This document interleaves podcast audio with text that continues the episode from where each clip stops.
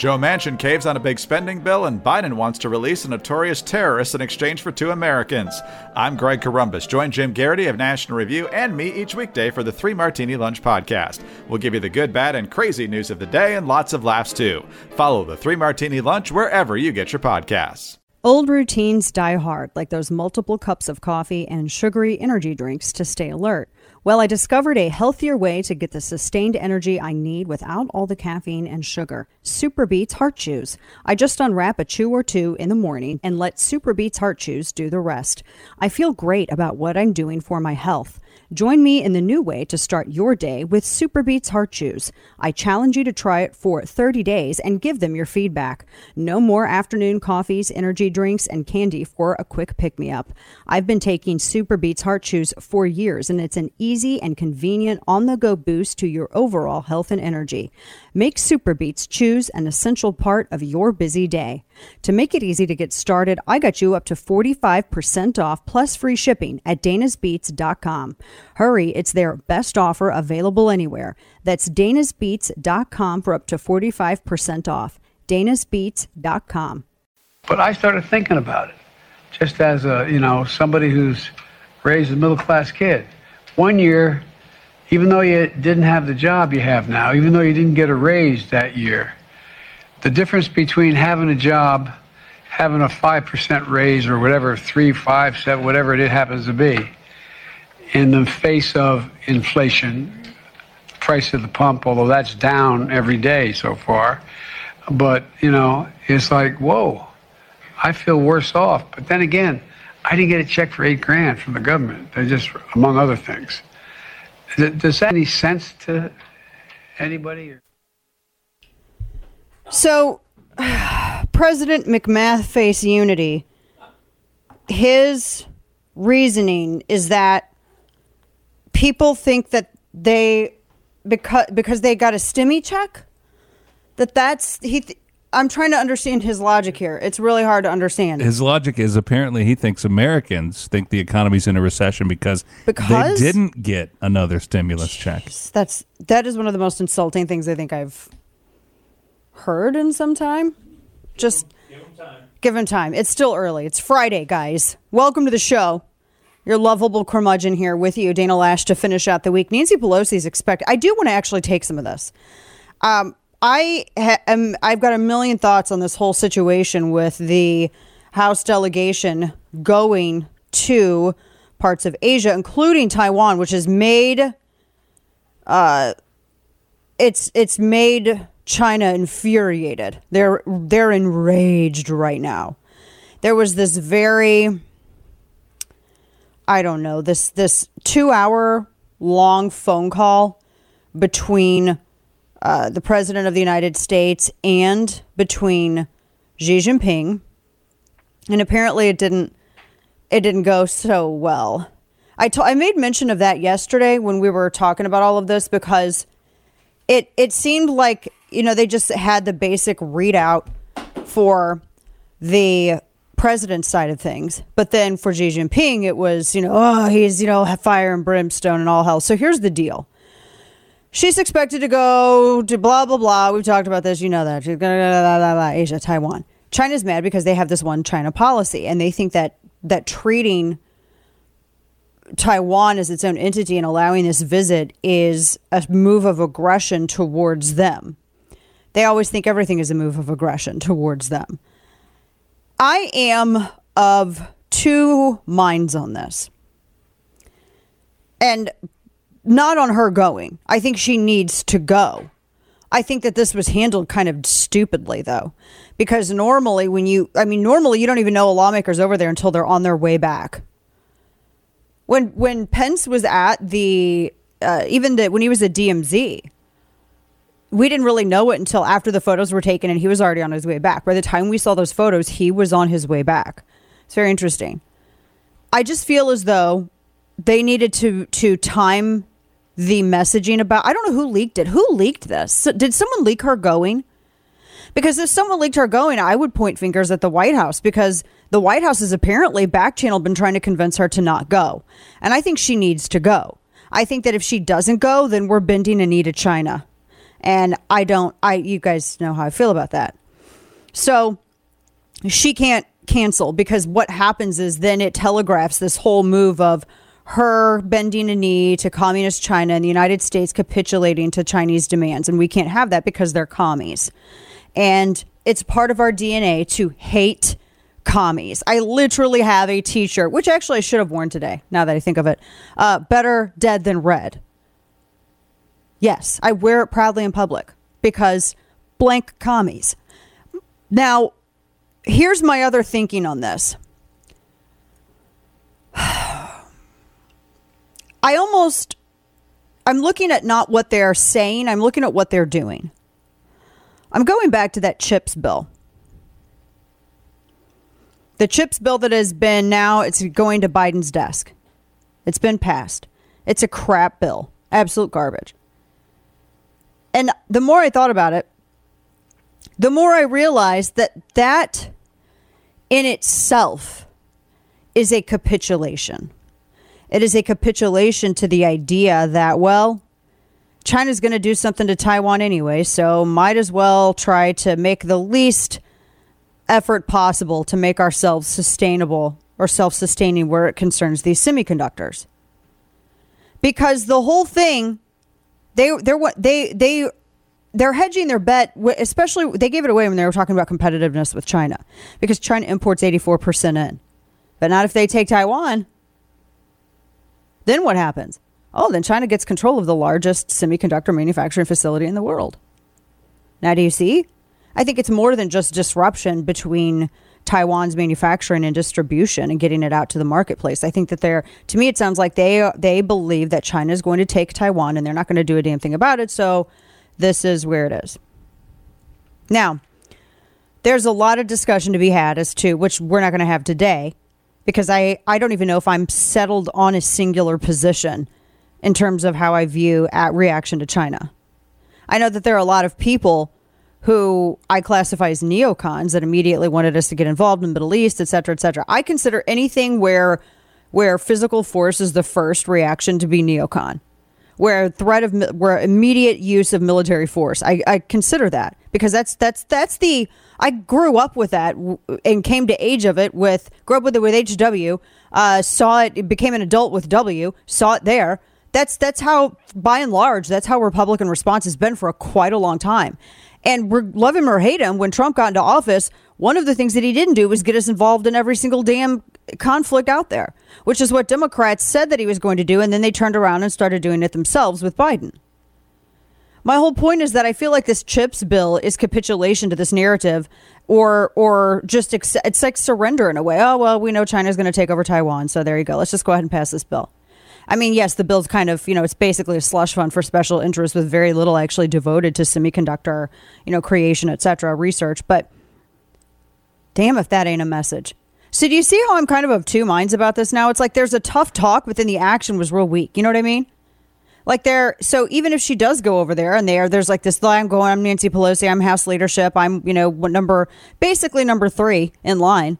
Uh, going to be going over to Taiwan. That's great and all, but then they also just passed this bill. Don't think for a second that the commies in Beijing aren't watching. Pass this bill that's essentially a statement that they believe that China is going to take Taiwan anyway. And it's weird because China's economy is absolute garbage. And Wuhan got locked down again. So even if they did something, all the aggression would be in the first strike. There's nothing that they could do after. They could not, they do not, A, they don't have the population anymore to sustain uh, a long, drawn out engagement, number one. Number two, all their infrastructure is crap. All their infrastructure is garbage. There's no way. It would have to be a test of wills. And at that point, you have to ask how devoted are people to CCP ideology? That's a huge, we need to have, we're going to break that down. We got Stevie Neats back Monday, correct? Because, whoo, boy. So we're going to go over all that. Now, here's the other thing the fallout from the Inflation Reduction Act. It's Kyrsten Sinema. Kyrsten Sinema's silence has been very interesting, and a lot of people have been really pointing to this. She hasn't really said a whole heck of a lot on this the Biden inflation reduction, the pass through, eliminating that, the carried interest, all that stuff, that was one of the things that she was kind of a holdout on. Whereas uh, Joe Manchin liked the idea of screwing for chastity, aka spending three hundred billion dollars to cut down on uh, the on de- the deficit, which is so stupid. So that's the Inflation Reduction Act for 2022. Individual provisions are just basically giant spending bills. That's it. The Medicare stuff, the expansion of, from a temporary measure under lockdown. We talked about that yesterday of Obamacare. The taxation, doubling the size of the IRS. Uh, it's it's it's all it's garbage. It looks it is a giant tax increase spending. Another extension of in, those, those insurance subsidies, the $370 billion being spent on climate, on weather, essentially. It's all. It's just. It's a. It's a. It's a boondoggle. It's a nightmare, and it's going to add to the inflation. It's not. It's the opposite of it. Now, here you have Janet Yellen out saying that we've entered a new phase of our recovery. This is not a recovery. It is not a recovery in under in under any way.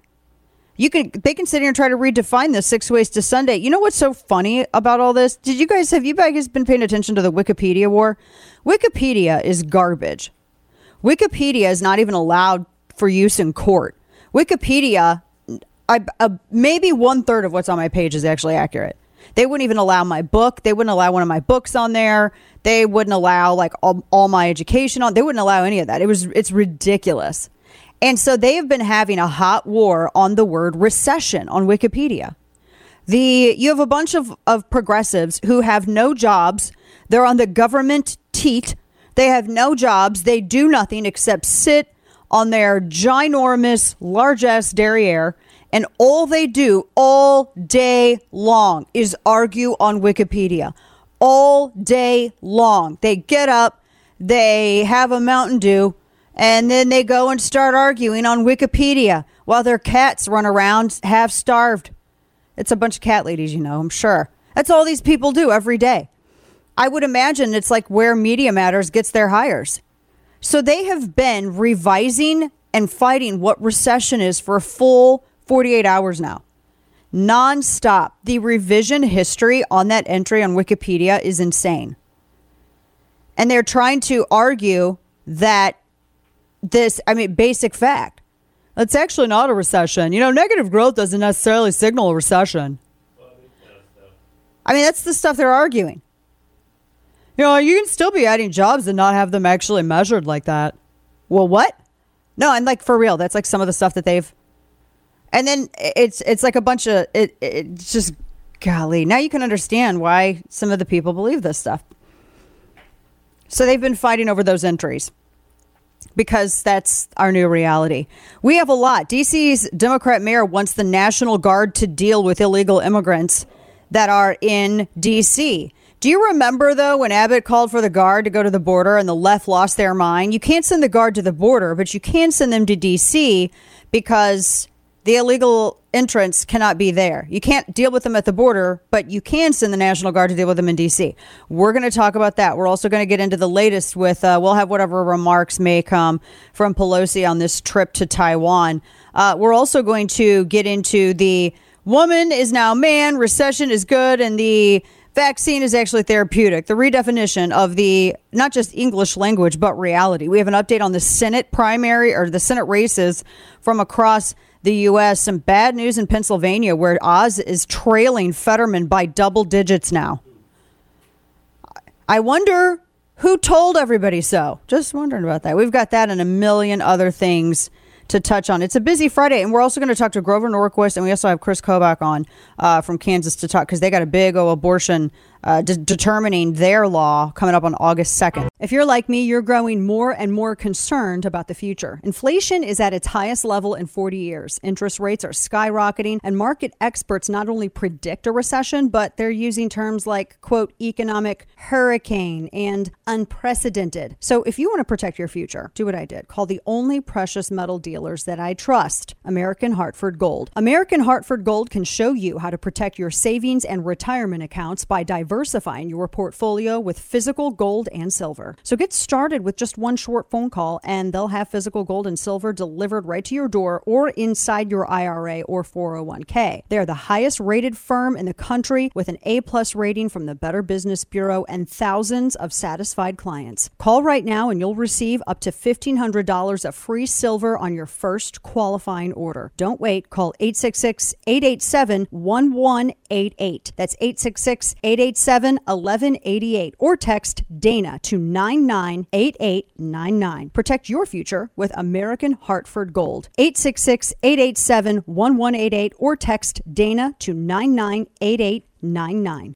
CPAC Chairman Matt Schlapp explains why firing Nancy Pelosi and winning the midterms needs to be our white hot focus, or 2024 might not even matter. I'm Bill Walton. On the latest edition of The Bill Walton Show, Matt and I also discuss how a small number of leftists are ruining our corporations and institutions and why conservative ideas are better because they work and they make us happy. Follow The Bill Walton Show at Apple, Spotify, or wherever you get your podcasts.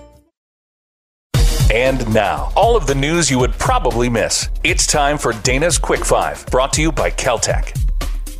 So the GOP won the congressional baseball game for a second straight year. They were victorious, of course. I'm just I'm very fascinated by this. It's all for a good cause. It's all for charity.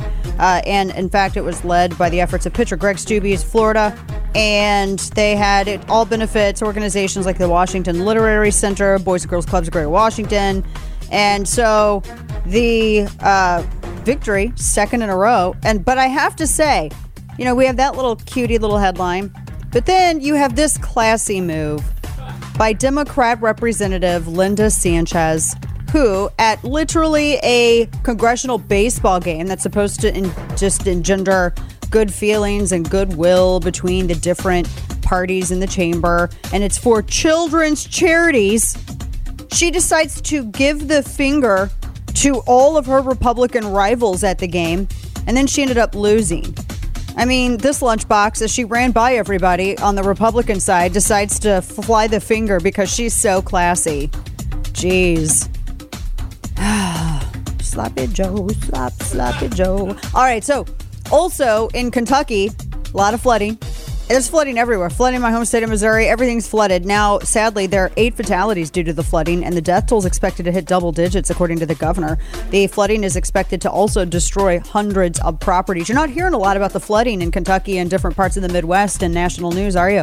Because the only thing that they talk about is if it happens to them. Just awful, though, seeing some of this, and a lot of it. I mean, it, you when you you, it's not unordinary I just remember the Great Flood in 92 and all my friends sandbagging their houses. I remember all that stuff. So every now and then it does happen. But man, in Kentucky, eight fatalities so far. Hershey's, the chocolate people. They're not going to be able to meet the demand for Halloween candy. They said they're already coming out with it now. They said no, no, no. They're a Pennsylvania, Pennsylvania-based manufacturer.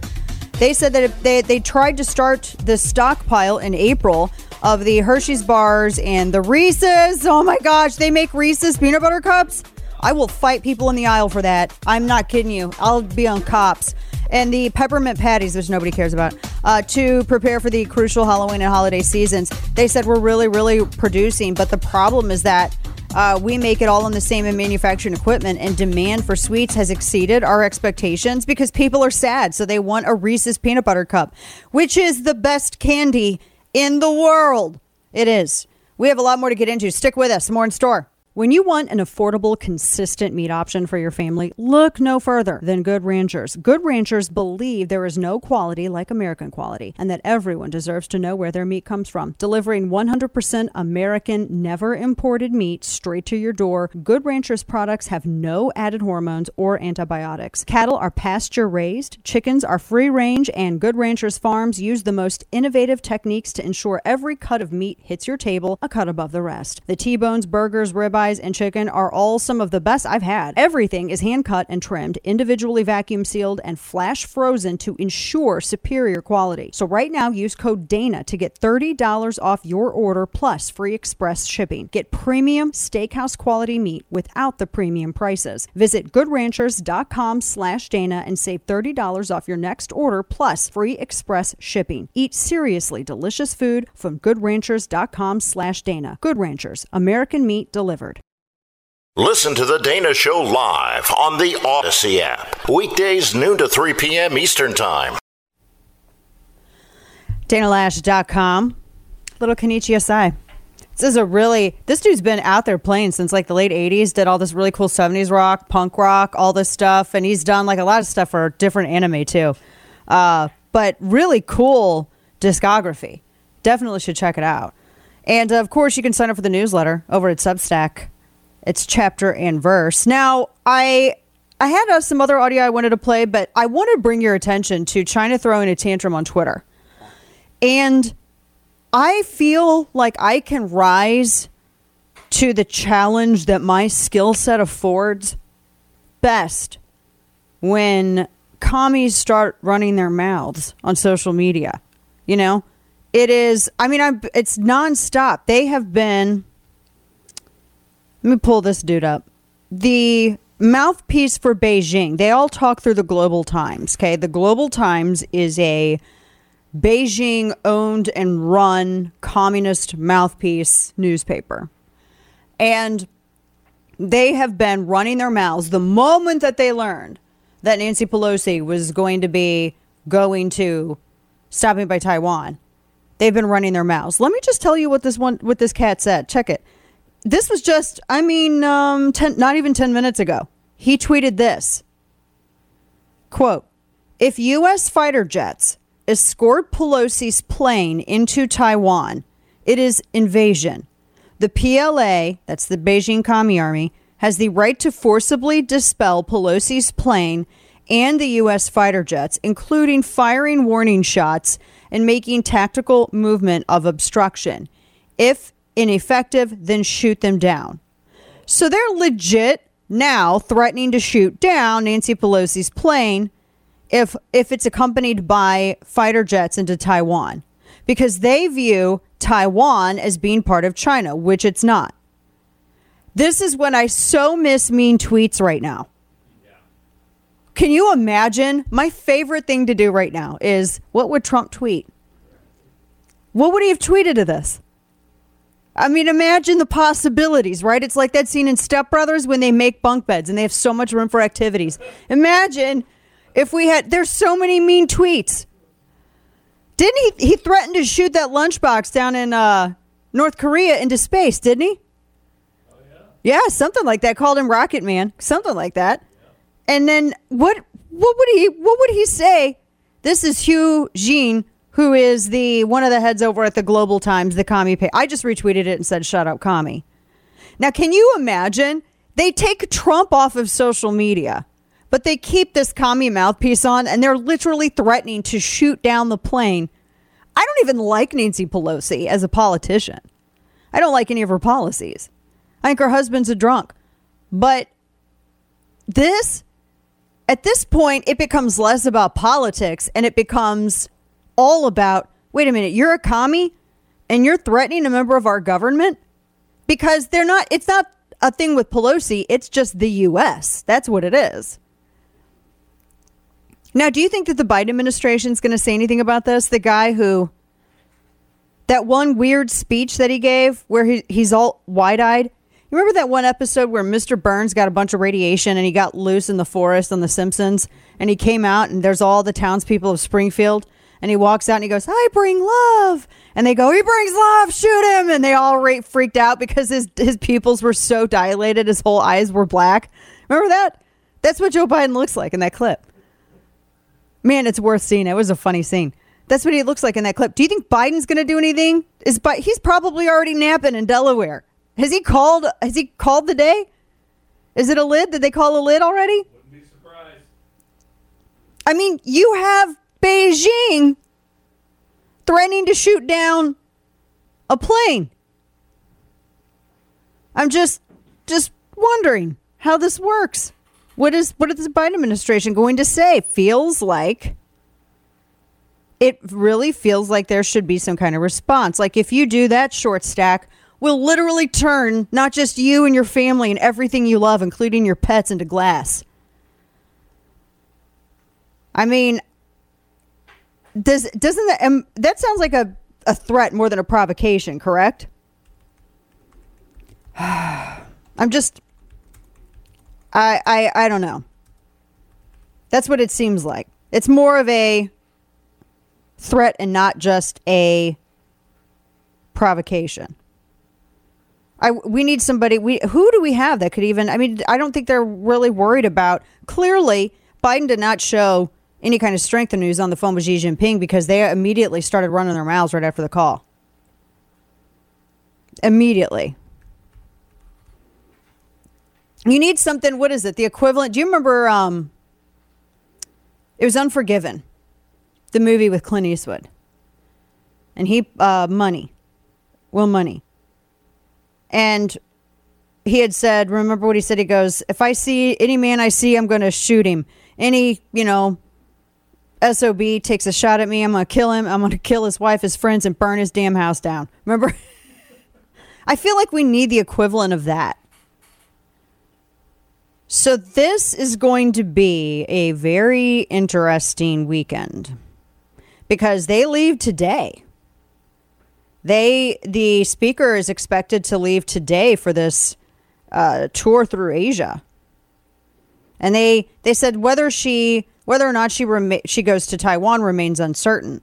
I just feel as though this was handled horribly and nothing should have come out about her going to Taiwan until after she was leaving. I feel like somebody, I don't know, it's to me, I feel like somebody may have leaked it. And the White House, apparently, according to numerous sources, has been back channel trying to talk her out of going, which is so cowardly. Now I get it. There's the argument of, well, Dana, we don't want to get involved in a war. Oh, I get you. But that how why why do, does immediately everybody run to the idea that if if the United States takes a stand on one thing that we're going to be in World War III? I think that people are are too eager to bend a knee to bullies. There's a difference between going out and uh, nation building and then visiting a sovereign nation that China thinks they haven't broke up yet. They've been broken up for a long time, y'all. I don't I'm just I don't like to be ordered around by commies and it makes me a little rebellious, so to speak. So we'll see. Um, now she's she's speaking now. Has she said anything, Steve? I know you're monitoring this. Has she brought this up at all? Has she said anything in response to any of this? Oh, for the love! Nobody gives a rat's backside about extending the Obamacare crap. What? Talk about the commies in Beijing, woman. Yeah, you think you got something? Uh, just uh, really quickly, can you, I know you don't want to talk about your travel, but can you at least talk about the significance of visiting Asia? What type of message you and a congressional delegation would want to send if you, in fact, make this trip? Well, I don't ever talk about my travel because, as some of you know, it's a security issue. It's a security issue for every member of Congress traveling, especially abroad. But for the Speaker, it is a, a additional uh, security issue and for those traveling with me, not just members, but staff, etc.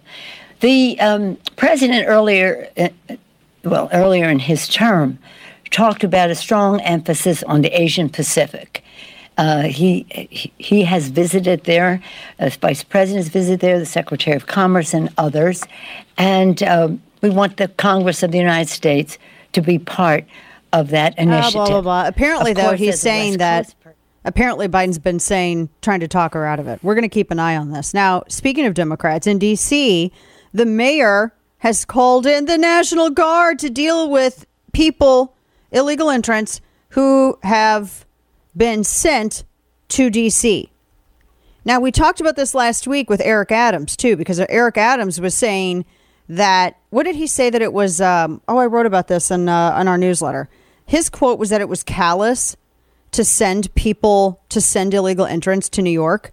So now you have Muriel Bowser, audio soundbite one. She wants the National Guard to come out and deal with this. Listen. We are very focused, and we continue to be very focused on uh, having the federal government do its part uh, and take the lead in addressing what we see as a growing humanitarian crisis uh, with people who are seeking asylum. Um, coming across the country to get onto their final destinations. And we're going to continue uh, to pursue uh, federal involvement. I think you know we've had a number of discussions. We've facilitated FEMA's involvement with a million dollar grant that has now been increased. Uh, to work with our non- a lead nonprofit agency. Uh, we've facilitated using those grant funds to set up respite uh, center in uh, a neighboring jurisdiction. Hmm. Uh, and I've also asked uh, the Secretary of the Army uh, to deploy uh, the Oh, DC dang. National Guard to help lead that effort. Dang. She's she's all Now remember earlier this year when it came out that the Biden administration was using taxpayer dollars to fly illegal entrants all over the country. There's video of it. Video and interviews. They were sending people to New York for instance. And the people for instance one of the the county executive in Westchester was livid because there were hundreds of people that were being dropped off by you know a Boeing 737 dropped off in in New York in his county and they're sitting they were asking well how are we expected to deal with this? You're not even they're not they weren't even telling local governments what was going on. They were secretly flying people in. The planes it's about you know 2 hours 3 hours from Texas to New York. People were getting there between 6:15 7 a.m. that's an overnight flight. And they would have some chaperones on the flight, but they said, yeah, it was uh, uh, the the planes that one of them had 142 illegal immigrants on board.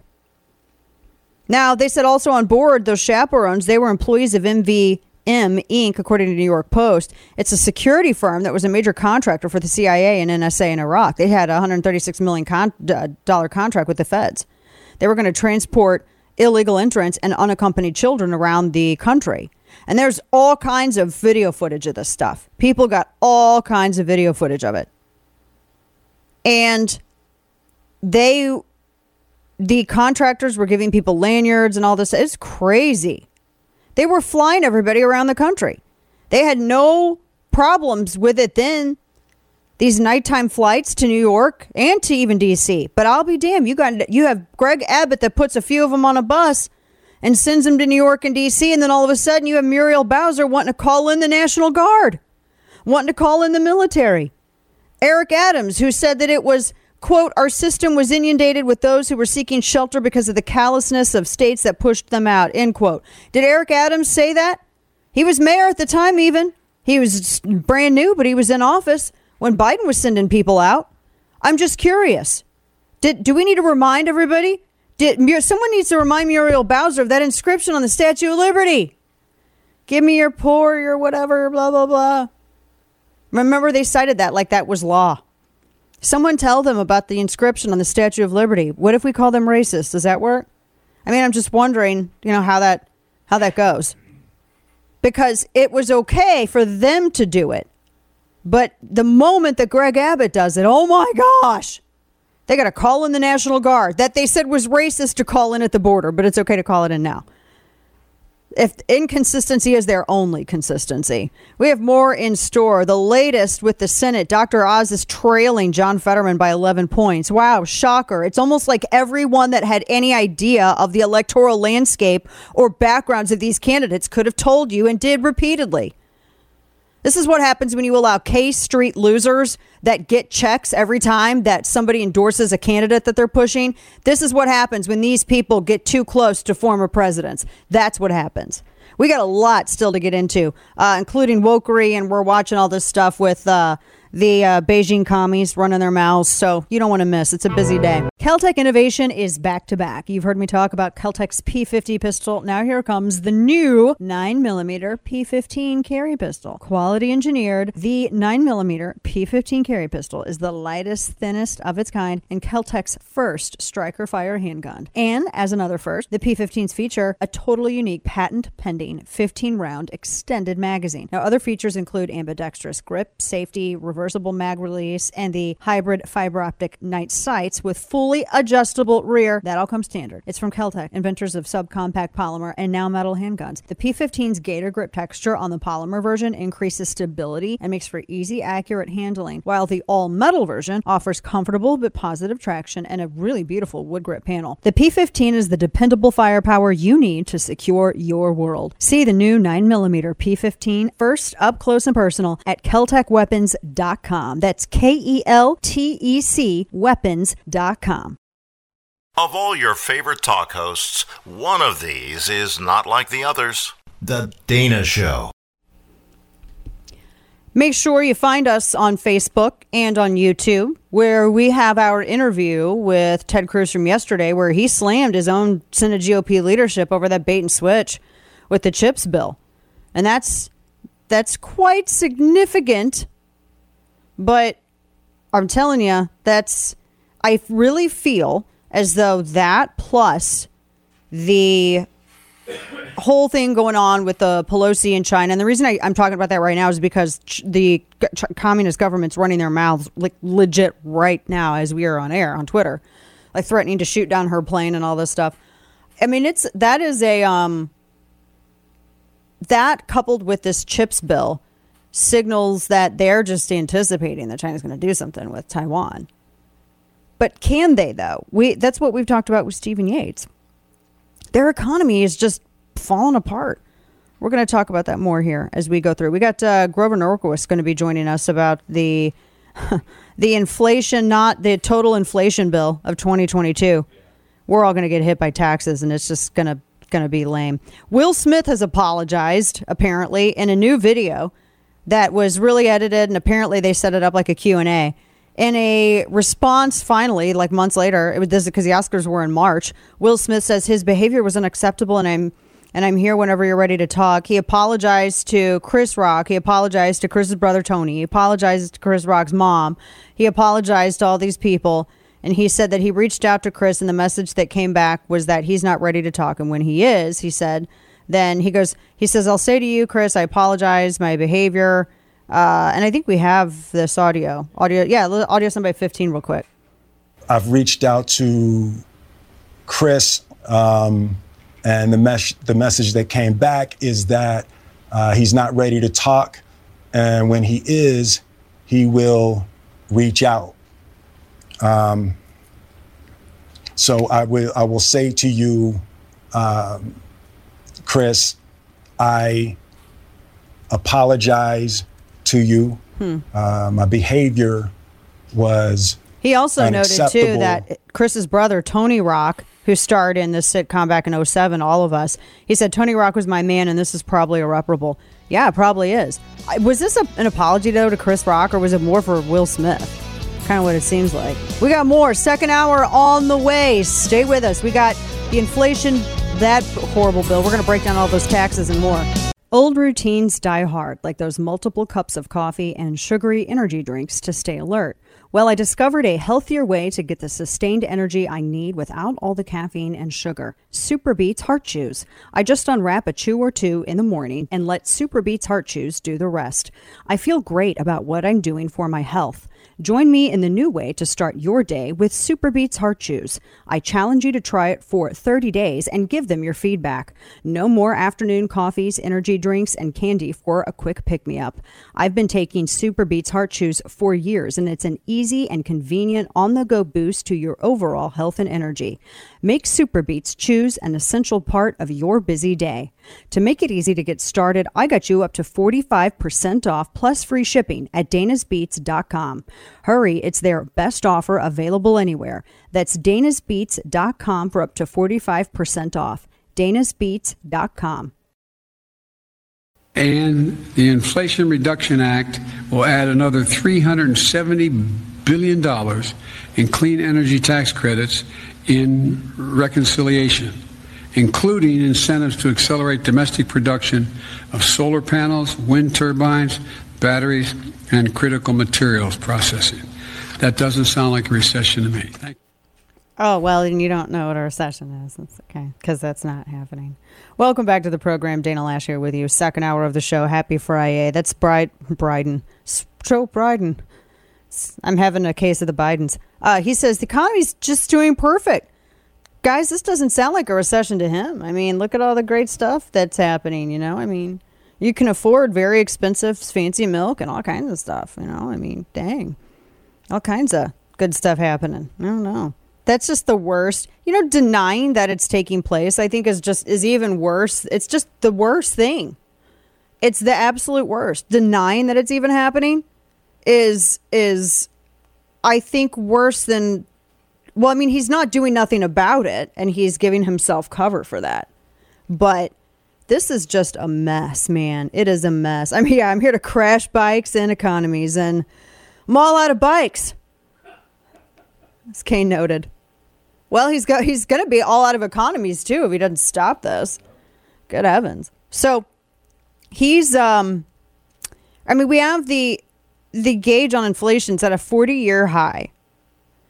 Highest level in 4 decades. Did we not have like the highest level in 30 dec 30 years like just last month? Didn't it seem like that? No, so I'm just thinking. Now it just keep. Are we going to have 50 years next month? See on the 10th of August another uh, CPI Stop data it. report. Yeah. Stop it. No, I don't want no more numbers. Yeah, this one was just a confirmation of the early June numbers, but yeah. This is the ma- the metric, by the way, that they base their uh, monetary pol- or monetary supply policies upon. It's it the, the these this whole gosh because we still have this well we have the 75 point 75 basis point hike so that brought the rate up to 2.25 two and a half. And then powell now remember Kane, we were talking about this yesterday.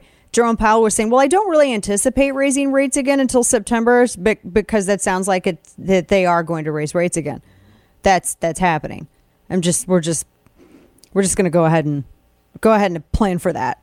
The consensus is it's going to be another 50 basis points in September. It does matter what the data we get in August uh, is. So, again, we'll see.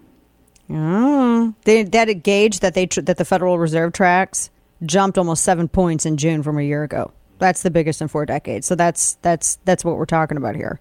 And all of these increases, this increase is, is still accelerating. So this was from I'm going to pull this up. This is from AP. Uh, on a month by on a month to month basis, basis prices rose from one percent from May to June, faster than the 0.6 percent rise from April to May. Biggest, uh, just expensive. That's all you know. Things are expensive. It's expensive to buy basic junk anymore. Nobody does it. It's expensive. We have to get a new barbecue grill because Chris is just totally is dead now. Yeah, it's like we use it a lot and we've had it for a long time. That thing has been with us. We've dragged it from Missouri down to Texas. We moved down here 10 years ago. We've had it for a while. And it's dead now. And I don't want to buy a new one because, I mean, we have to because we grill all the time. But I'm just, because it's so much more expensive than they ever were. I always look at this kind of stuff. I always track everything, and it's just expensive. Nobody's going to be it, the nobody's going to be going out and, and purchasing. The purchasing power of the consumer is gone. We're going to talk to Grover Norquist about all of this coming up. So a few other things here.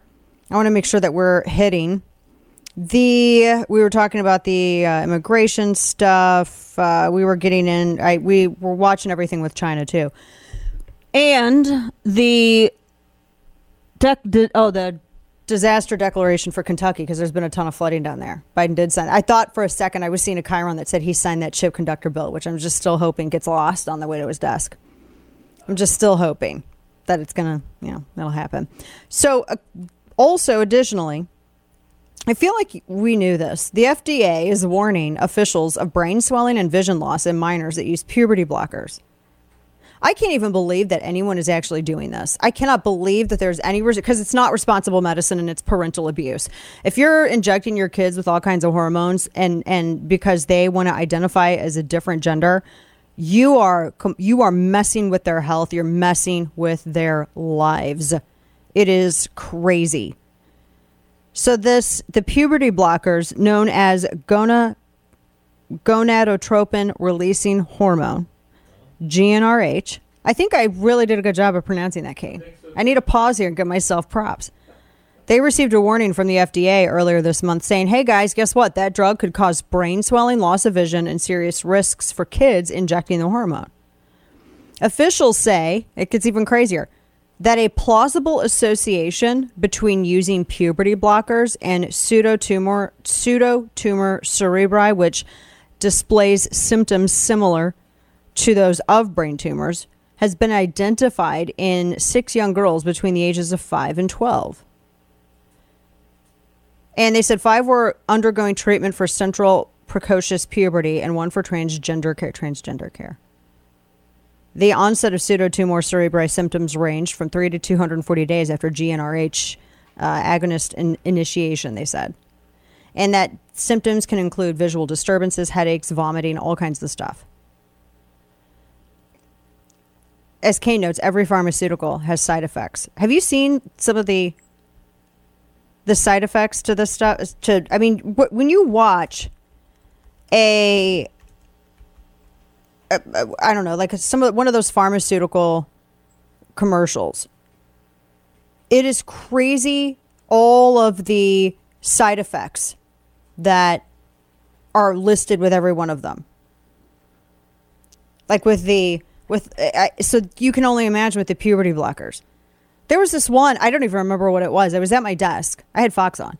I was at my desk and I was doing some work and I just it actually made me pause and look up because the side effects were like may make you grow a third arm and all kind you know it, was, it wasn't that you know but it was kind of crazy like they were saying that you know risks include depression and thoughts of suicide and you know like it, i mean everything that could possibly go wrong with you half of the commercial was a listing of the side effects you know like uncontrollable rage baldness blindness coma everything bleeding i i mean it you know death. And I'm listening to the, I'm listening to this like who in the hell would take this? Who would take this? You would you would think that the same people that are so that in that went off on big pharma didn't these people hate big pharma? When did that change? The left are such scenesters. These people, at first, like 10 years ago, it was all, we hate big pharma. Yes, screw big pharma. Death to big pharma. So bad. Big pharma, they're profits. They're profits, Kane. All the profits from big pharma. And now it's all, oh my gosh, we want hormones. Inject us with puberty blockers. We need more pharma. Pharma, pharma, pharma. Want all your vaccines. Want all your boosters. Boost us. Boost us, Uncle Sam. I mean, that's. now we've got that. When? What happened, man? When did that change? The left used to hate big pharma, and now they're they're kit and kin with them. Golly, I they they even Washington Post said Democrats used to demonize big pharma. What happened? Well, we started getting money from them. Right. Oh, oh, okay. Right. That's good. Thanks for the honesty. There you go. Yeah. That's why every TV show is sponsored by Pfizer. Yeah. Sponsored by Pfizer.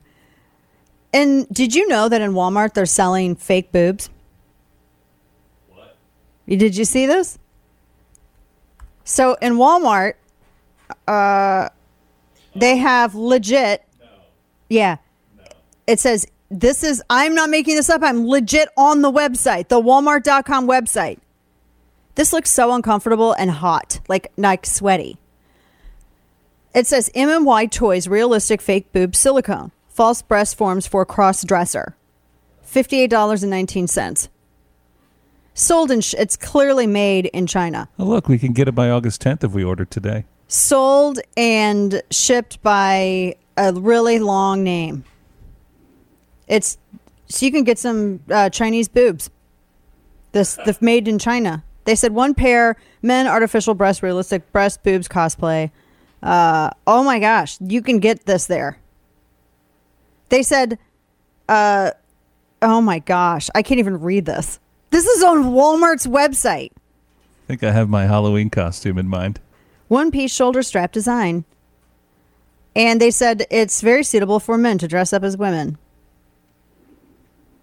And I that's they that's legit. So Walmart has this where you can purchase this. Um No? I is it really like it's is it this now everywhere to where you have to sell this? I'm just curious cuz that's now they have that it's it's everywhere. They it's it's being it's being promoted. Gender affirming care. The hell does that even mean? Do you go someone do you go see someone and they're like, "Yes, you do have a vagina." I mean, how did what does that mean? Gender affirming care. You should see it every when you wake up in the morning you're like, "I've just affirmed that it's there." What does that mean? Help me out, Kane. I am not qualified to help in this matter. You're a I I identify you as a biologist. Oh well, then yeah. So yes, you can. what Dr. you said Kane. is accurate. Then Is it I feel like it is. if you see your own stuff, that's yeah, affirming. that's that's affirming. That's self-affirming. Woke up and had boobs. That's Self- affirmed. self-affirming gender care. There you go. That's gender care. I just cared for my gender. I I am dude. All I know is that people I think are being so uh, non concerned about all of these hormones that they're giving to kids pre-puberty and the hormone therapy for kids under 18 years old for this stuff, they do not realize what they are doing to kids. They do not realize all of the consequences that go, we don't even know everything. We don't even know all of the stuff that goes along with it. It is it's it's just un, it's unbelievable. I mean, there's I, I I get so concerned by this, and I that's why I think it's so abusive, and it's so. Of course, you know this is the same FDA. The FDA is like, oh well, it's gender affirming care. Also, cigarettes are okay, guys. Smoke them if you got them. Got them. I mean, that's the same FDA. You know what I'm saying? You really trust these people? I don't trust these people. We have more to come, folks. Joe Manchin caves and the Republicans get rolled on climate legislation. Biden wants to release a notorious terrorist in exchange for two Americans held in Russia. And just a small minority of Americans believe it's important for people to be married if they have kids together. I'm Greg Corombos. Join Jim Geraghty of National Review and me each weekday for the Three Martini Lunch podcast. We'll give you the good, bad, and crazy news of the day for conservatives, and hopefully a lot of laughs too. Join us. Follow the Three Martini Lunch on Apple, Spotify, or wherever you get your podcasts.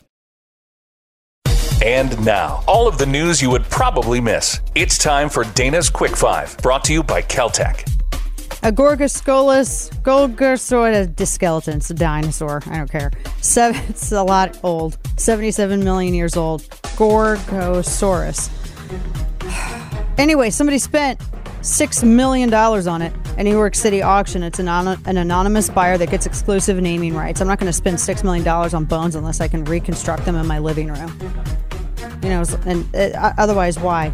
It's a 20 foot long specimen. It's going to fetch between, they said it was going to go for 5 to 8 million. It went for 6.1. Nobody knows the name. It was a T Rex relative that roamed 76 million years ago, blah, blah, blah, blah, blah. 6.1 million. It's actually really cool, really cool looking. But um, yeah, I, I mean, do you get to put it up in your living room? Otherwise, naming rights is irrelevant to me. It's the Gorgosaurus, brought to you by Joe Smith. No, I it won it in my living room. LA abandons another mask mandate as many cities are refusing to enforce it. Of course, they because they got a lot of pushback about this. Now that uh, Elon Musk has uh, apparently pulled out of Twitter, at least for now, they've resumed their purge of scientists, critics of gender ideology, and they're back to shadow banning everyone, including yours truly. Yay, it was really fun to have like three straight months of no new followers and not losing any followers and only getting like one or two views on videos when you have 1.2 something million followers. That was really fun. Uh, taxation is theft. Shakira is in trouble. She's apparently, prosecutors are seeking an eight year jail term for her after she rejected a plea deal in a, in a tax fraud case in Spain. She's being charged with pay, failing to pay the Spanish government 14.5 million euros, or about $15 million in taxes between 2012 and 2014. Um, I really don't believe that she owes them anything because taxation is theft, and she should just print a middle finger out on whatever the on their on their currency and send it to the Spanish government. So there you go. Uh, but anyway, she could actually spend time in jail. That's crazy. Can you Shakira in jail? Can you imagine? Stacey Abrams is having trouble finding a Georgia cop who actually supports her. The Peach State Democrat, according to the Free Beacon, is forced to go out of state to find a sheriff surrogate for a new ad because no one wants to cut an ad for her. So the gubernatorial nominee had she came out with a new ad that had this former sheriff talking about um, uh, how uh, Brian Kemp may talk tough, but makes us less safe. But she couldn't find a sheriff in Georgia to actually do it because none of them like her. No, but that's not a surprise. So coming up. Uh, Grover Norquist, Grover Norquist is going to join us to go over all of this big bad stuff in this inflation bill. Stick with us. Your one stop shop for the information you need to fight back. If you're going to have to learn stuff, you might as well enjoy it. The Dana Show. President Biden has said we've entered a new phase in our recovery, focused on achieving steady, stable growth without sacrificing the gains of the last 18 months. The gains. She sounds like a Jimbra. The gains that we've got. I don't. I don't see said gains. Doesn't feel like uh, recovery.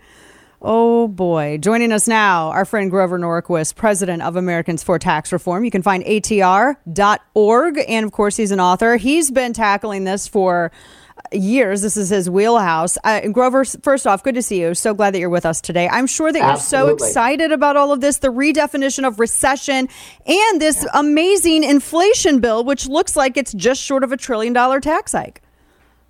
Uh, yes, and UPenn Wharton says it will increase inflation, despite the odd position of Manchin that it will so slow down the economy that that would Yeah. reduce inflation. Uh, you know, when you when the president says this bill will help us fight inflation, he's admitting something that he'd been lying about for a year. There wasn't any inflation. It was going to be transitory. It was all going to be over last December. Now that he's got to deal with the recession, in, he goes, let's talk about inflation. So when, when you're trying to just, you know, look, pay no attention to, to the recession, look at the inflation, you know you've got a losing hand. Yeah, a very, very much a losing hand. This deal, I was reading a little bit about it. I know that the the uh, a lot of the details are still a little sketchy because we have a couple of summaries from Mitch McConnell, him and Manchin. This, uh, th- and of course, we're talking about the Inflation Reduction Reduction Act of 2022. Uh, but none of this looks good. This was definitely kind of a bait and switch, as I understand, although they should have been full aware. I mean, Joe Manchin's a Democrat for a reason. He might be moderate, but he's still a Democrat. Caucuses with Democrats, votes with Democrats. He likes taxes like Democrats do.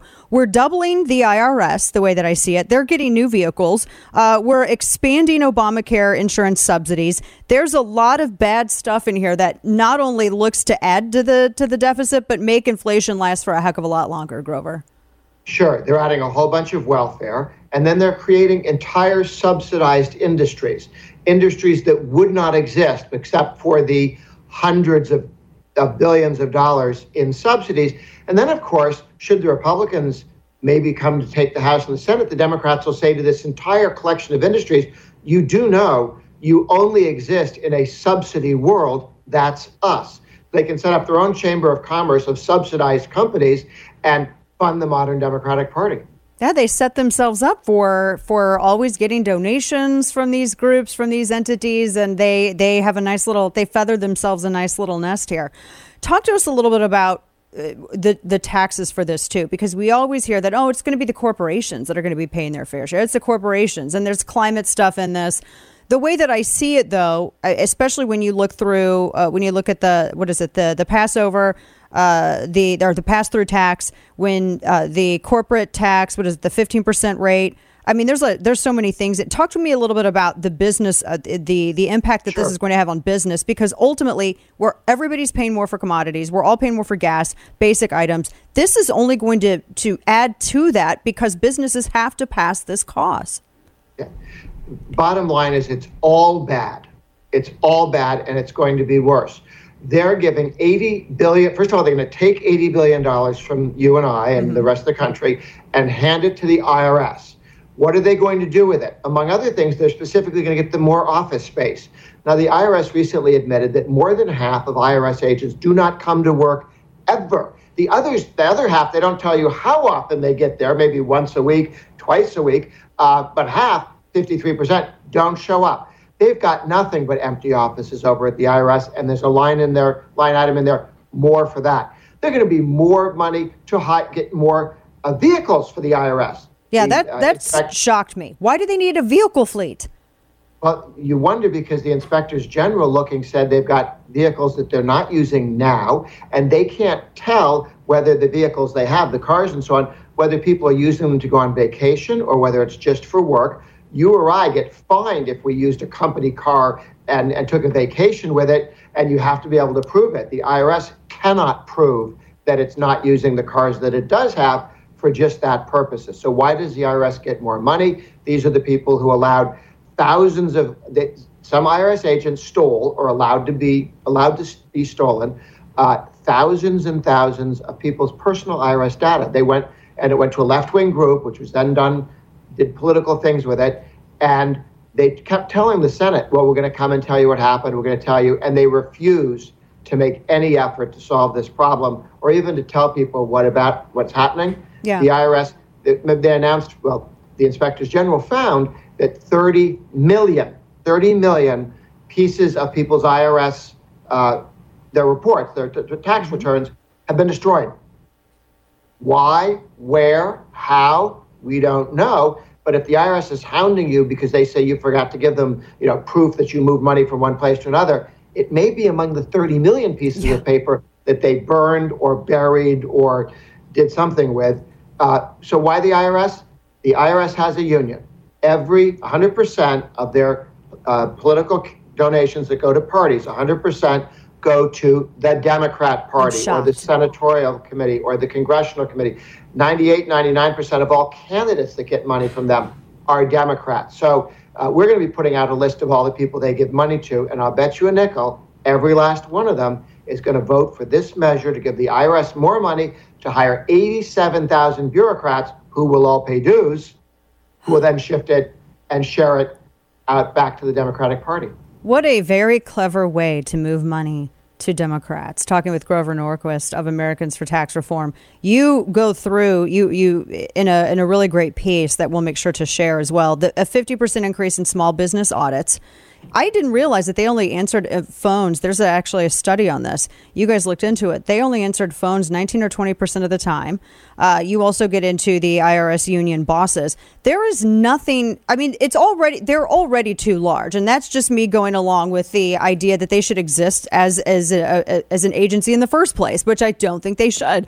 Uh, I'm I'm all for whoever says we need to just deconstruct the IRS, but this you would think that some of this money would be would go towards i don't know better services to the people paying taxes and instead it's it is it's not. This is just it's how is this even allowed legally especially since so much of this money this is just moving money from the taxpayer to democrats under the guise of taxpayer services Well, that's what they hope to do with the entire alternative energy industry. That Yeah. the alternative energy, the make-believe energy, the energy that doesn't make enough energy to pay for itself, Right. so you have to subsidize it. That energy, those companies have to give money to Democrats every year, all the time, because they they don't make sense economically.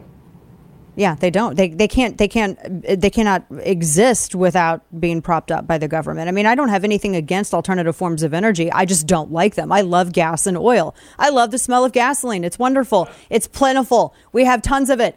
We we could be self self sufficient. We were under the previous administration.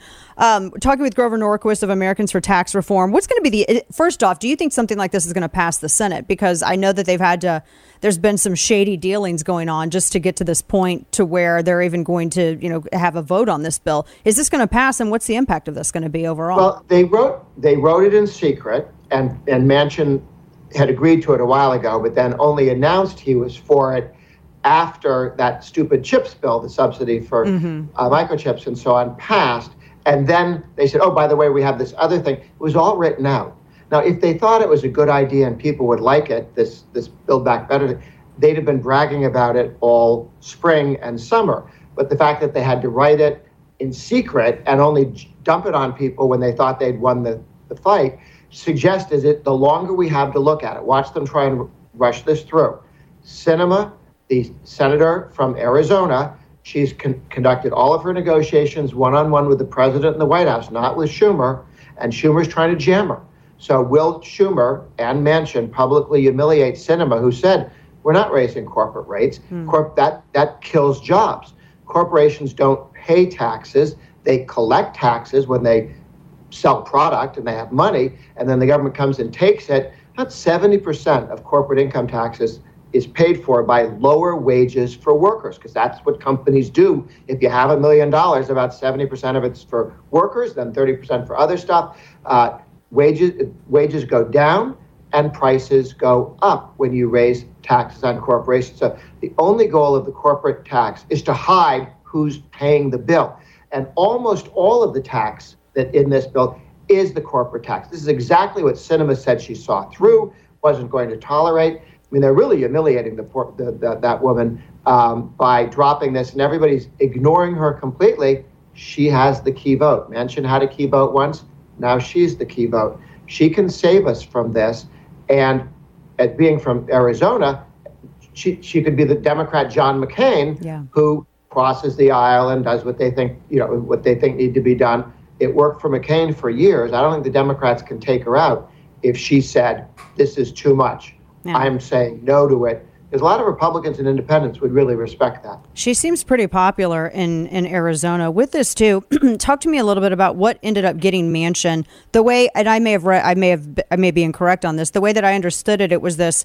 What is it, 300 some odd billion or something for deficit reduction, which makes no sense to me. It's, I mean, I, I made the joke, it's like screwing for chastity to spend money in order to get yourself out of, you know, out of debt.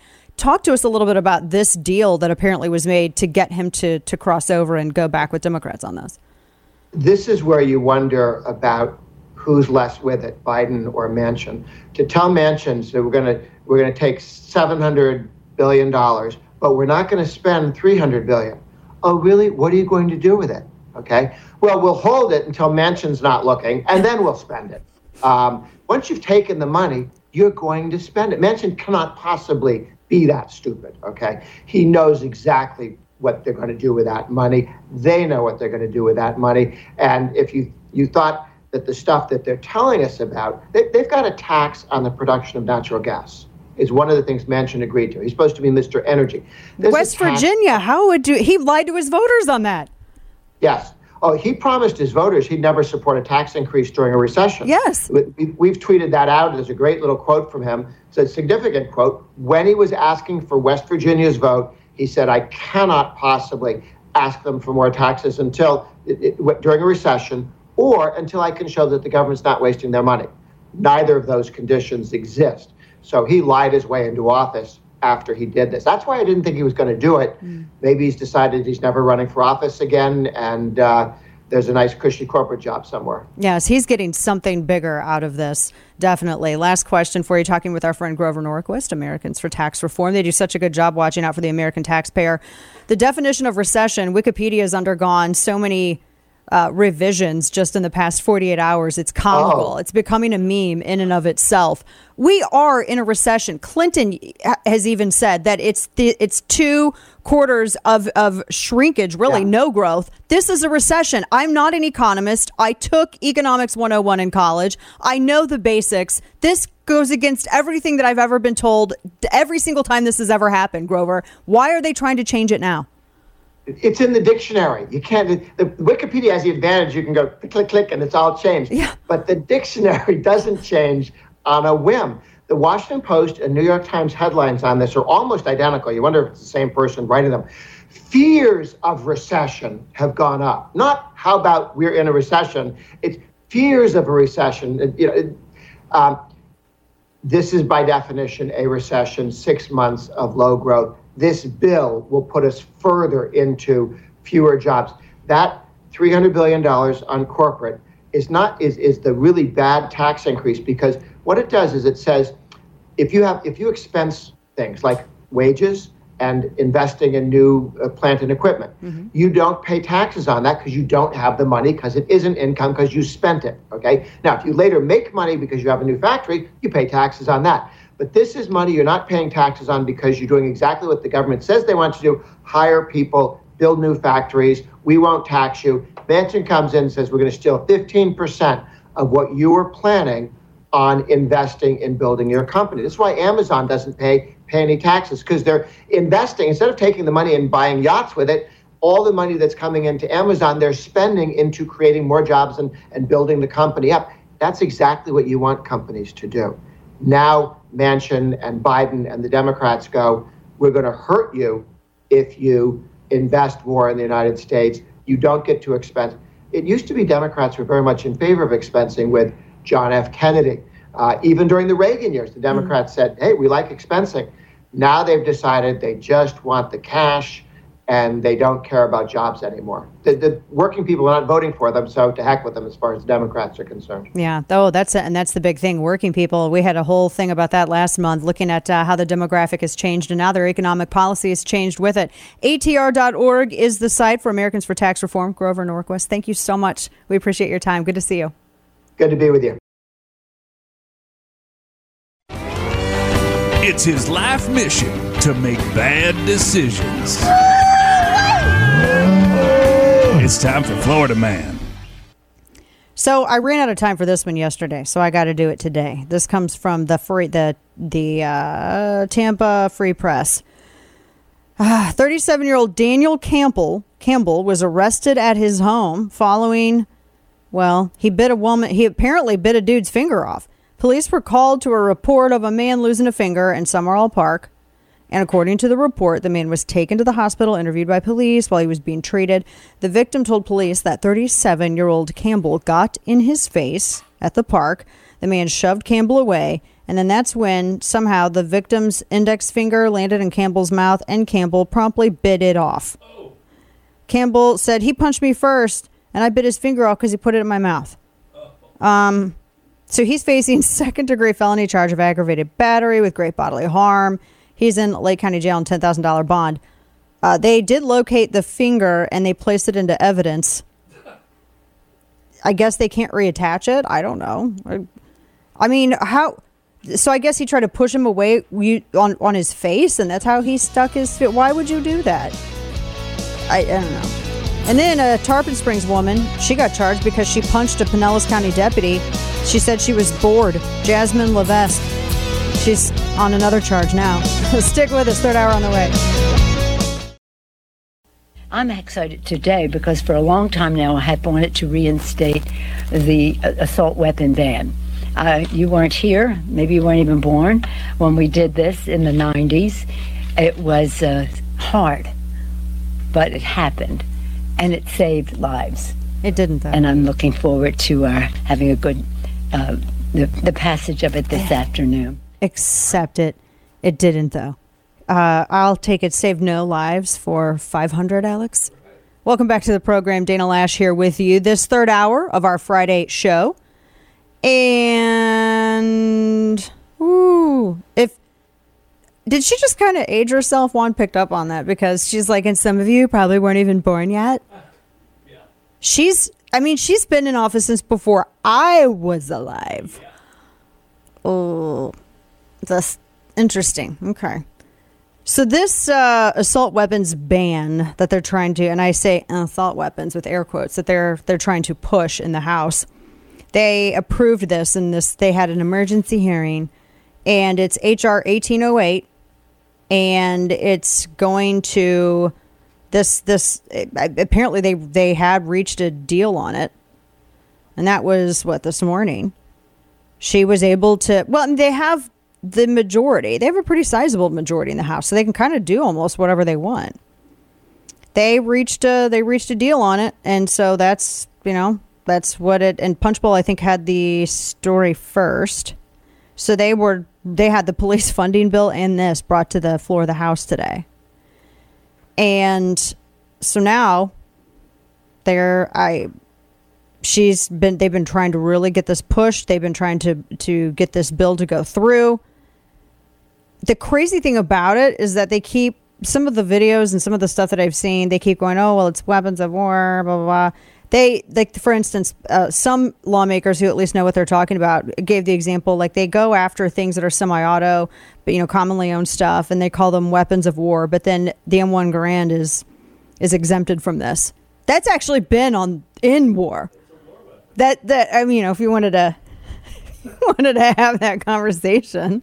I mean, that's actually been in war, but okay. It's it's not this whole thing. It's not going to. It's not going to. It's not going to do anything. It just all it is is it it discusses the cosmetic features. They're going to have the vote on it. Um, any. I mean, really, it's today. They're going to have the uh, the vote on it any time, and so there you go. That's I let your let your uh, your elected officials you know let them know. Because i whether or not this i'm actually more concerned about action in the senate because there's not really anything republicans can do to stop this in the house. There's really not. And um, they're pushing this through because they're not going to have the ability to do so after midterms. So the senate is where i think that's when it's the closest I just the weird thing is the her bringing the police funding bill to the floor and the assault weapons bill assault weapons at the same time. And I bring this up because members of the Congressional Black Caucus are apparently mad because they some did not they were against the police funding bill. Democrats want that win. So there's there's a back and forth on the the uh, weapons ban. In fact, this piece that came, I think this is from Huffington Post, the assault weapons ban. I mean, it was all but guaranteed to not really go anywhere in the Senate. But they, you had some House Democrats helped pass a rule that enables a vote on the AWB, and then they set the stage for bills for police funding to be passed in the House and Senate with Republican votes, and then the assault weapons ban that they wanted they it would never become a law. So they would they would get mad because it would be a bait and switch like what they did in the Senate with the chips bill. That's that's the whole. Um, I mean, there's not really much new to add about the assault weapons ban that they're that they're trying to push except it deals again with cosmetic stuff. It's the same thing that didn't work in the 90s. I've written about this endlessly. It just didn't work in the 90s. Period. There were numerous studies including from our own DOJ. There was one from uh, BJS that's a Bureau of Justice Statistics. There was also a separate one from the RAND Corporation and all of the surveys concluded uh, independently of one another that it did nothing to reduce crime because that's not what gangbangers are using. That's the or repeat offenders. They're not using commonly owned semi-automatic rifles. They're going out actually and they're using they're using handguns and they're not. And 77% according to a DOJ survey, and this was uh, uh, back in 2018, of these of of uh, felons. Uh, incarcerated people who are incarcerated, they discovered that they're 77% of them are getting their their pistols on the black market. So it's there's nothing in this bill that would actually do anything to uh, reduce either loss of life or reduce crime because they are in in fact these rifles all of these rifles that are targeted in the quote unquote assault weapons ban they are the least responsible for loss of life annually. And they are in the they are involved in the fewest crimes. It would add there was there was and this is why too there was no measurable impact. I mean columbine happened when you still had the assault weapons ban. So none of this would have had none of it had any measurable impact because the crime that they always use you know how people always try to conflate mass casualty incidents with incidents that are driven by repeat offenders gang crime drug crime uh, that crime rate, which is driven, they try to conflate all of it and and act like there's going to be a reduction if they ban these commonly owned rifles. But the big reason, and this is what Rand Corporation had noted, is that that you didn't see a crime decrease back in the 90s, is because that's not what people were using in the beginning. They weren't using it to begin with. I mean, hell, FBI uniform crime reports from 2000, 2000 to 2020 actually show that blunt objects take more lives than commonly owned semi-automatic rifles. So this is it's it's silly. This is just them trying to score some optics. That's it. That's all it is. And if you really believed in the premise that somehow these commonly owned rifles contribute to a higher crime rate, well, we have more in circulation and private ownership now than we ever have. I mean, it's probably tripled in the past 20 years, and yet the crime rate doesn't match it. So it's this is they don't they, they don't want to do anything that has actual any kind of impact. They if they did, they wouldn't be focusing on bans. If they did, they'd be focusing on whether it is trying to figure out mental health, trying to come up with a way to uh, bring awareness to how people can use the existing legal system to report someone that might be a danger to themselves or others without trying to uh, fake concern expedite the process while diminishing due process. They would they would be involved in, in that kind of advocacy and they would want to bring more awareness to that process. They have no concern because that's the one of the common denominators in every you know 10 of the past mass casualty incidents they would be looking at school security. They hell, half of them don't even support that. So they approved the the ban in their emergency hearing, so it's going to the floor for a vote. So everything that's happened up until this point has been all procedural stuff. So we'll see. Uh, it's not going to. I can't imagine it's going to go anywhere in the Senate because the Senate is so close. Which brings me to my point on the Senate. This is why it's so incredibly important that you have good candidates. I want you to realize how close the Senate is right now. And we have a quote unquote assault weapons ban that will m- more than likely be going to the Senate for a vote.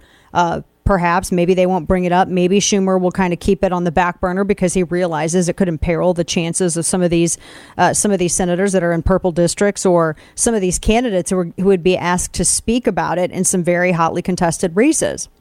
So this is the problem of this. When you get some of these soft on the second candidates, and Dr. Oz in Pennsylvania is a soft on the second candidate. I invited him on the show. He's run from it. You have Eric Greitens in Missouri, who is a soft on the second rhino.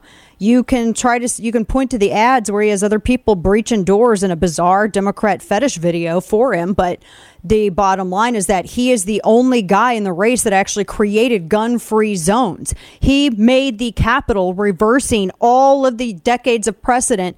The Capitol, Jefferson City, Missouri, my home state, where up until very recently I lived and was raising my kids and where all my family still lives, he made that Capitol a gun free zone. He verbatim quoted mom's demand while bashing the Second Amendment in an interview with a local host where he was going after the Missouri Second Amendment Preservation Act. This is a guy who had refused all overtures from all the Second Amendment groups in the state to support constitutional carry when they needed it the most. I am so tired of these soft on the second rhinos who are actually the rhinos themselves that they claim to hunt and uh, get uh, imperiling our Second Amendment rights. Horrible candidates. This is what I'm talking about. You cannot, and they're having their primary on August 2nd. That's coming up. That's next week. That's next Tuesday. I still maintain if you're voting for Eric Greitens, go ahead and turn in your guns when you do it because you're supporting a mom's demand candidate who uses mom's demand language and creates gun free zones. That's the FUD vote. Fight me. I got receipts. So I'm tired of these soft on the second candidates. You know, I look at Nevada. Adam Laxalt's in a huge fight there. Democrats are dumping in all kinds of cash against him. I mean, that's a seat that we got to win. And look, if you, even if Republicans do end up taking majority in the Senate, as I've said a million times, I can't say it enough, it is going to be a razor thin margin, just like it is right now for Democrats. You cannot afford to have one wavering Democrat who's soft on your rights. This time, it may be your ability to own a semi automatic firearm your right to own a semi-automatic firearm. You may have a soft on the second rhino, like some of the like the candidates I just mentioned, who are, by the way, are even softer than Romney and McConnell ever um, could be. You, you you have something like that. The vote comes this close. Do you honestly believe that these people are going to act to protect your rights? Hell no. They weren't acting to protect your rights when they were creating gun-free zones like Greitens did in the Missouri Capitol, or when they were writing op-eds. They claimed that they were ghost-written, but they had no objection to until it came up to haunt them in a campaign like in Pennsylvania. That's why Eric Schmitt's like now he's I think d- pulling up double digits ahead in Missouri polling for Senate primary, by the way, the current AG. So this is it's troubling. And look, I'm going to tell you, there that's why they're bringing it up right now. Who knows what kind of deals they could make? Who knows? This is the scary thing about it. Now, a couple of other things because we got headlines on the way, and then we're also going to talk to uh, the Kansas Secretary of State. He's running for AG, Kris Kobach, because there's August 2nd in Kansas, not just the primary for uh, the Republican Senate race or the Republican primary for Senate Missouri, but in Kansas, they're having a huge battle on abortion because now with the Dobbs versus Jackson Women's Health, the whole process for determining this has been sent back to the states. This is the, on the ballot is in the. It, it includes the first popular vote in the country on abortion since the Dobbs decision. And I think it's going to be a real bellwether as to where people stand on this issue. And we're going to talk to him coming up about that. So you don't want to miss. And now, all of the news you would probably miss. It's time for Dana's Quick Five, brought to you by KelTec.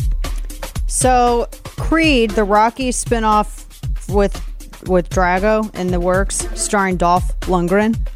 I'm looking at this picture and I can't tell if it's lighting or if they made him have a goatee. I'm trying to look. So Ivan Drago has been he's that's Dolph Lundgren. Apparently he's getting his own spin-off film. Uh, he's the he'll be at the center of a new movie. Producers are keeping everything super wrapped tight, but apparently the film is titled Drago or Drago, and it follows Russian fighter Ivan Drago and his son Victor, uh, who made his debut in 2018's Creed 2. So they MGM is producing it. There's so we'll see. I don't know. I'm really interested in this. It's gonna be. It's gonna be kind of interesting. Yeah. They. I think Dolph. He's still in great shape. He's like 60 something years old. I think now. But anyway. So there's there's something that you can look look forward to. I guess. Uh, Alec Baldwin's wife is something that no one looks forward to. She's making a, an impassioned plea to his enemies: stop attacking him. How much can someone take before crumpling under psychological torture? How do you say cucumber?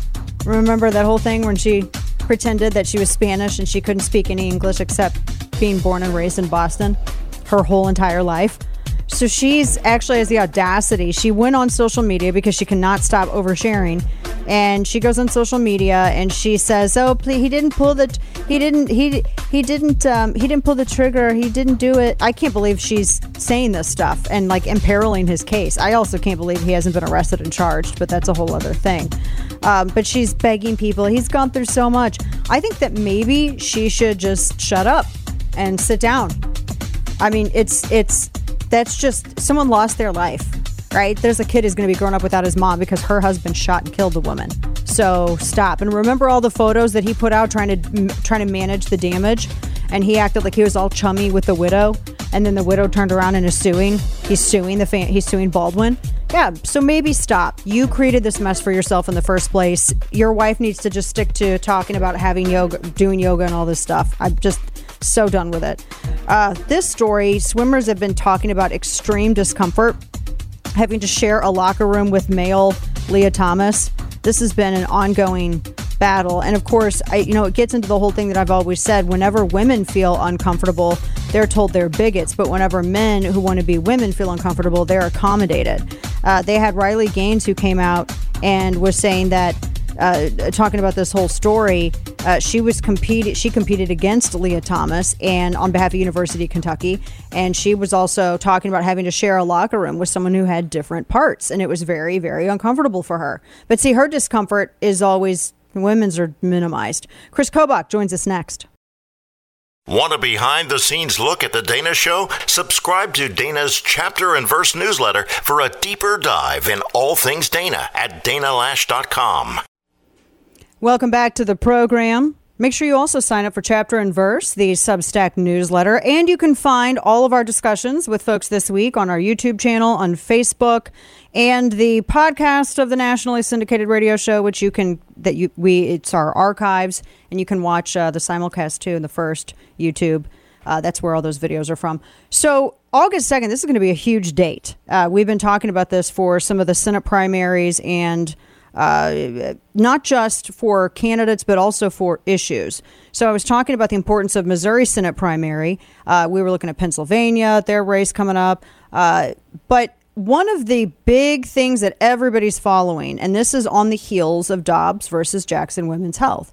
This was essentially Roe versus Wade being returned to the states for states to be able to make decisions as to how they themselves are going to handle this. This is much more in line with Article 1, Section 8 than the ridiculous privacy argument that they had with Roe in the first place. Kansas is the state where this is going to be the bellwether on sentiment, national sentiment for this issue. And I was actually just reading about some of the fights this morning over ballot drop boxes, which then ties in of voter integrity too.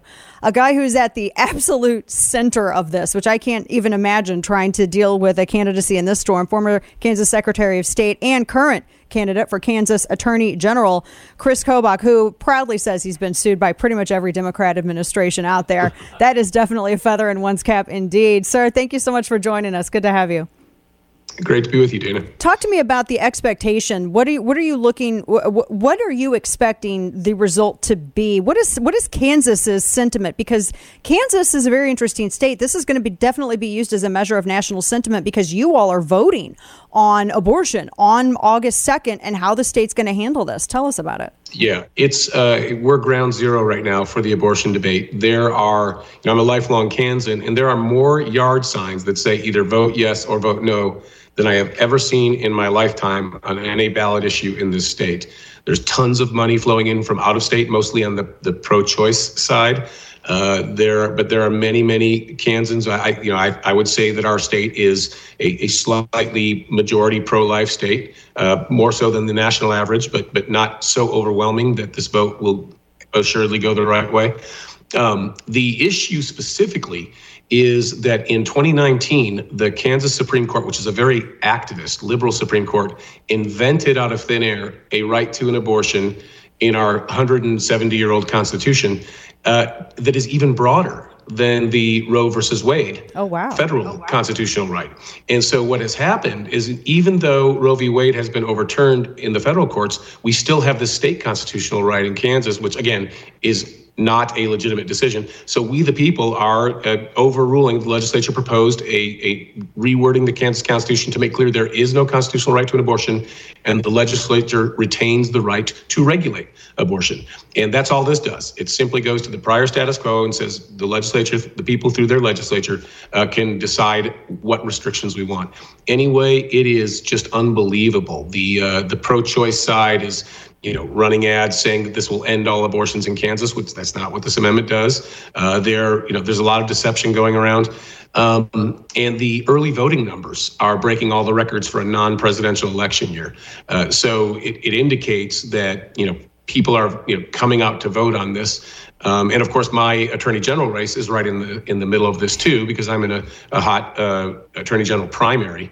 And for me, it's so important because, you know, God willing, if uh, value them both, which is the name of our pro life amendment, if it passes, job one for me will be to rapidly restore all of our pro life laws uh, on the books in Kansas that were either uh, overturned or were put in suspended animation uh, by the Kansas Supreme Court's bad decision a couple years ago. We're talking with Kris Kobach, and Kansas is going to be number one uh, in determining. They're going to be the first state to vote on, repro- on on reproduction. I don't like to say the word reproductive rights because it's not an issue of right. right. I, am always like the choice is, is is before conception, but I know a lot of states had trigger laws in place. The language that has been used by a lot of the uh, the abortion lobbyists, uh, saying that oh this is going to ban everything, even in instances of women's health. I, I was watching someone try to lie about Texas and Missouri and a couple of other states as it relates to ectopic pregnancies, which are nowhere in any state at all whatsoever treated as though there's no exception for that because they're not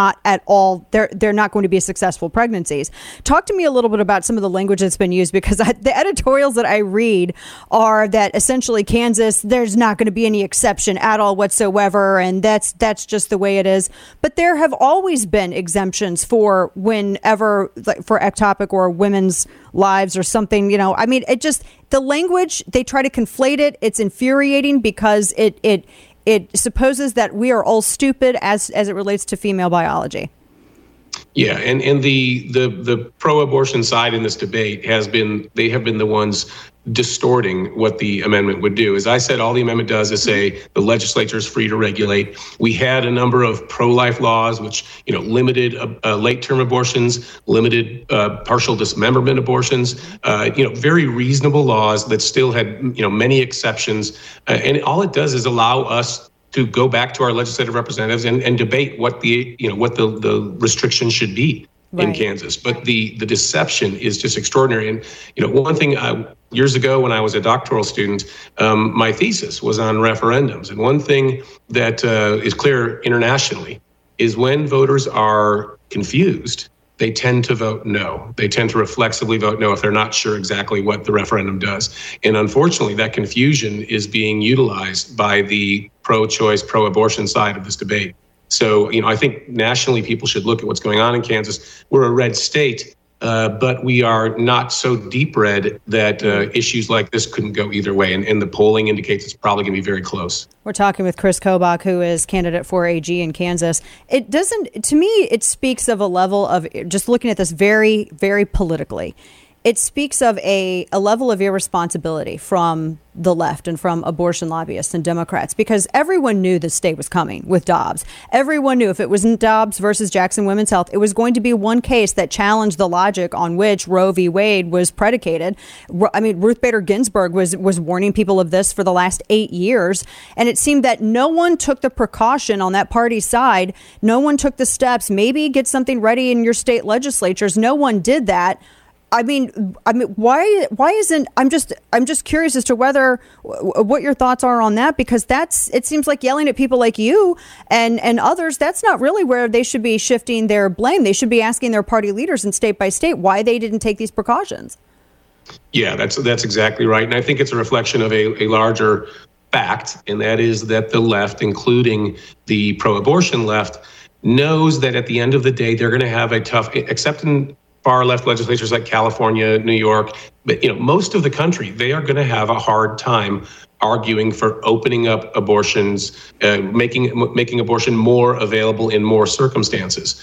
You know, most Americans, when polled on this, think there should be uh, significant limitations on when and under what circumstances a person can terminate a baby's life in an abortion, and uh, that's why they have been they've they put all of their chips on the uh, the judicial battle. Right. So they, they they just thought that they if they keep fighting in the courts and keep getting the courts to invent things out of thin air, uh, then they they will win. But now they can no longer uh, win in that uh, anti-democratic.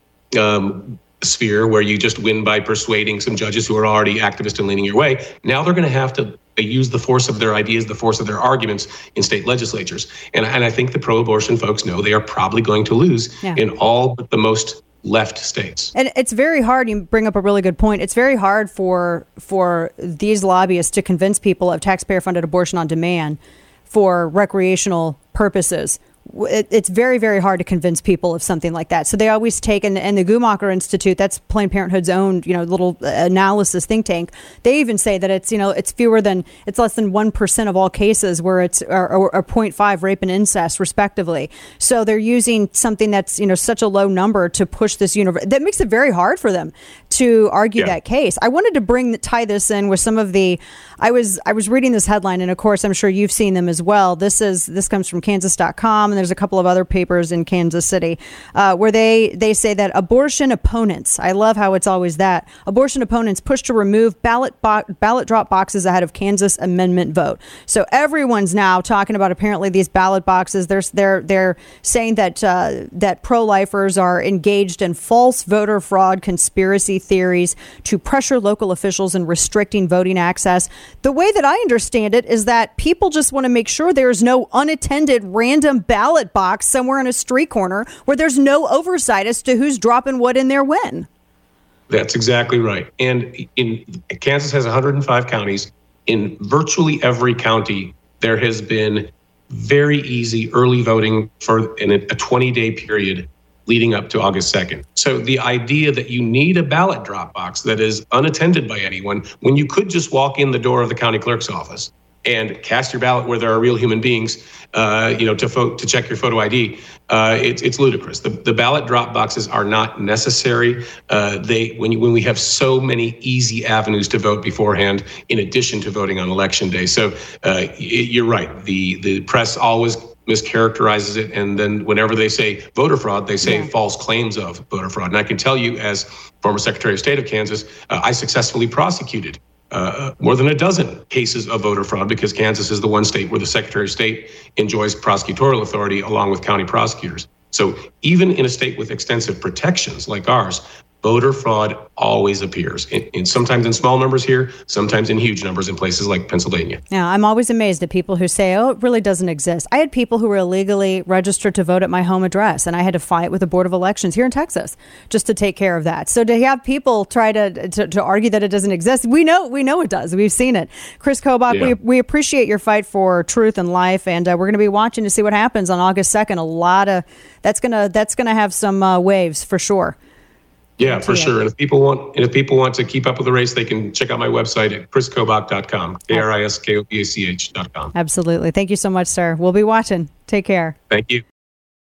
Listen to The Dana Show live on the Odyssey app. Weekdays, noon to 3 p.m. Eastern Time.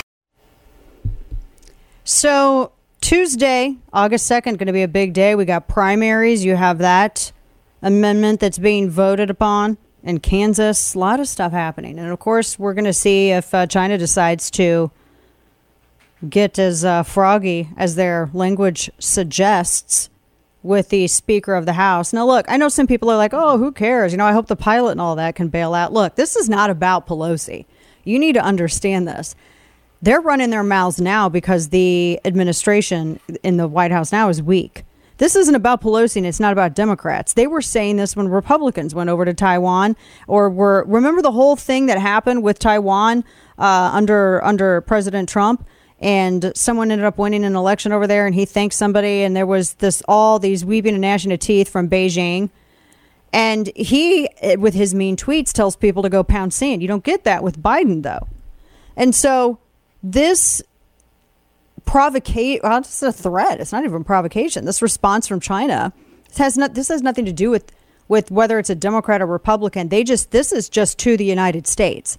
So don't let the fact that Nancy Pelosi is involved affect your inclination about good versus evil. I mean, they they're they're running their mouths and threatening to shoot down uh, a plane carrying because it's not just her. There are Republicans. This is there. It's a House delegation. It's not just Democrats. It's Republicans that are also going to be going with her. She's just House Speaker, and so keep that in mind. This is China trying to be. They're they're trying to to appear tough because they don't want the attention that the United States is giving Taiwan and recognizing it as a singular sovereign entity, which they are. It's just, I told uh, one of their newspapers, one of their big commie papers, I had said, I what did I say? Shut up, commie, or something about Winnie the Pooh. I can't remember because they're running a, they're running a, uh, they're running their mouths. Every, all of them, all of the, all of their Beijing, everybody, they, um, they're all running their mouths, and I had, I don't remember what I said, but someone, some some commie adjacent, whatever Xi Jinping fanboy, it's like, what are you going to do about it? Well, why don't you trespass on my property and we can employ castle doctrine and find out? No, I'm just not joking. Uh, but the whole thing is they're running their mouths. They get to stay. They can threaten to shoot down leadership, House leadership, and their Twitter accounts stay. Trump says one mean thing to short stack down in you know North Korea, and he gets suspended or something. It's the dumbest thing I've ever seen. Oh, and the uh, Ayatollah, he gets he's been running his mouth. Didn't he just call the United States a great Satan again the other day? I swear he tweeted something out about that. They can stay on, but if you question whether or not a dude with a Frankenbeans is the woman he claims to be, you'll be bounced. It's I dude, I don't know. It's amazing. Yeah, it's science. So, long story short, we're going to watch all of this over the weekend to see what else China says. And I am looking to fight all commies. So, there you go.